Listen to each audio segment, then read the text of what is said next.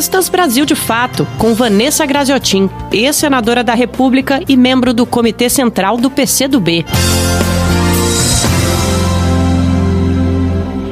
Olá. Apesar do avanço do coronavírus no mundo, e hoje já são mais de 3 milhões de infectados, um terço desses vivendo nos Estados Unidos da América do Norte, o país mais rico do planeta, apesar disso, a crise que nós vamos abordar mais uma vez é uma crise política, que teve no último final de semana um novo capítulo. Um novo capítulo patrocinado pela demissão do ministro Sérgio Moro que pediu demissão da presidência da República após tomar conhecimento pelo Diário Oficial da demissão do diretor-geral da Polícia Federal, senhor Valeico, que foi demitido por Jair Bolsonaro sem o consentimento do seu chefe imediato, ministro da Justiça, Sérgio Moro.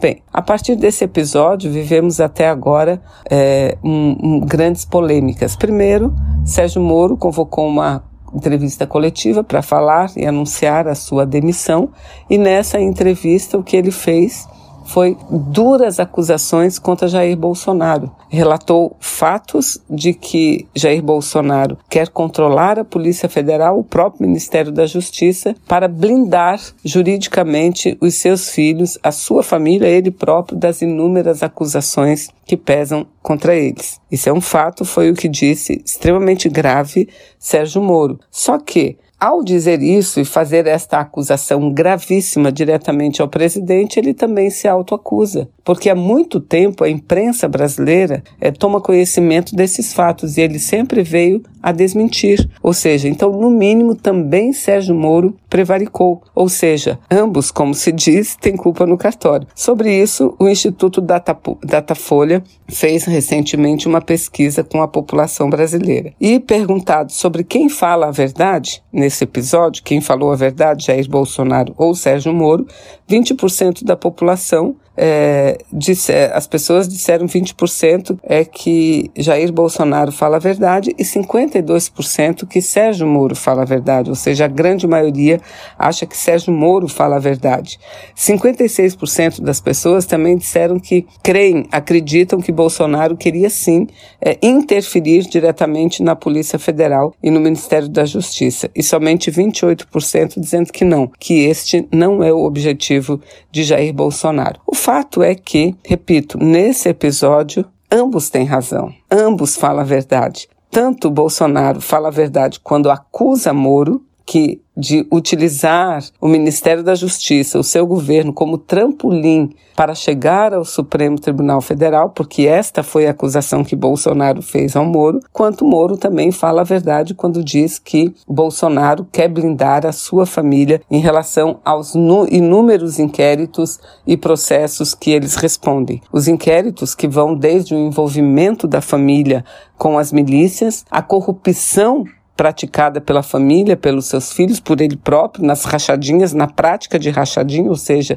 de se apropriar indevidamente de recursos públicos, de ficar com recursos de servidores fantasmas e também quando é, relata as fake news que são patrocinadas, que são é, disseminadas pela sua família, pelos Bolsonaro, principalmente pelo vereador Carlos Bolsonaro. Ou seja, estamos diante de duas pessoas que praticam crimes que praticam crimes. Agora, o que fazer diante disso? Em números, são quase 30 as ações que pedem impeachment, né? as solicitações de abertura para é, que seja aberto impeachment contra o presidente Jair Bolsonaro e a opinião da maioria das pessoas é, lamentavelmente, que não deveria haver impeachment. Aliás, o Brasil está dividido nesse aspecto. De acordo com o Datafolha, 48% das pessoas acham que não deveria ter impeachment e 45% que sim, que deveria ter impeachment. Ou seja, vivemos ainda num Brasil dividido, num país que a metade acha que o presidente fique e a metade que o presidente deva sair. E nesse cenário, como nós, das esquerdas, devemos agir?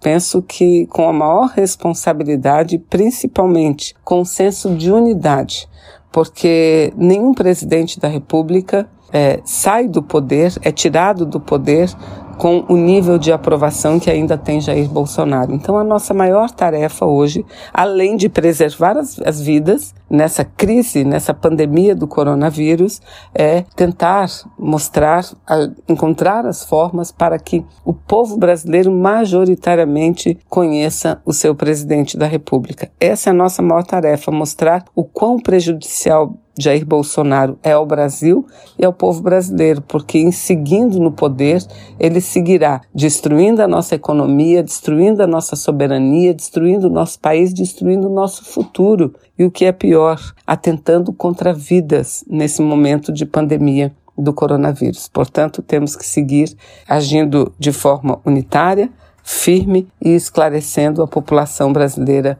da verdade. Você ouviu Vanessa Graziotin, ex-senadora da República e membro do Comitê Central do PCdoB.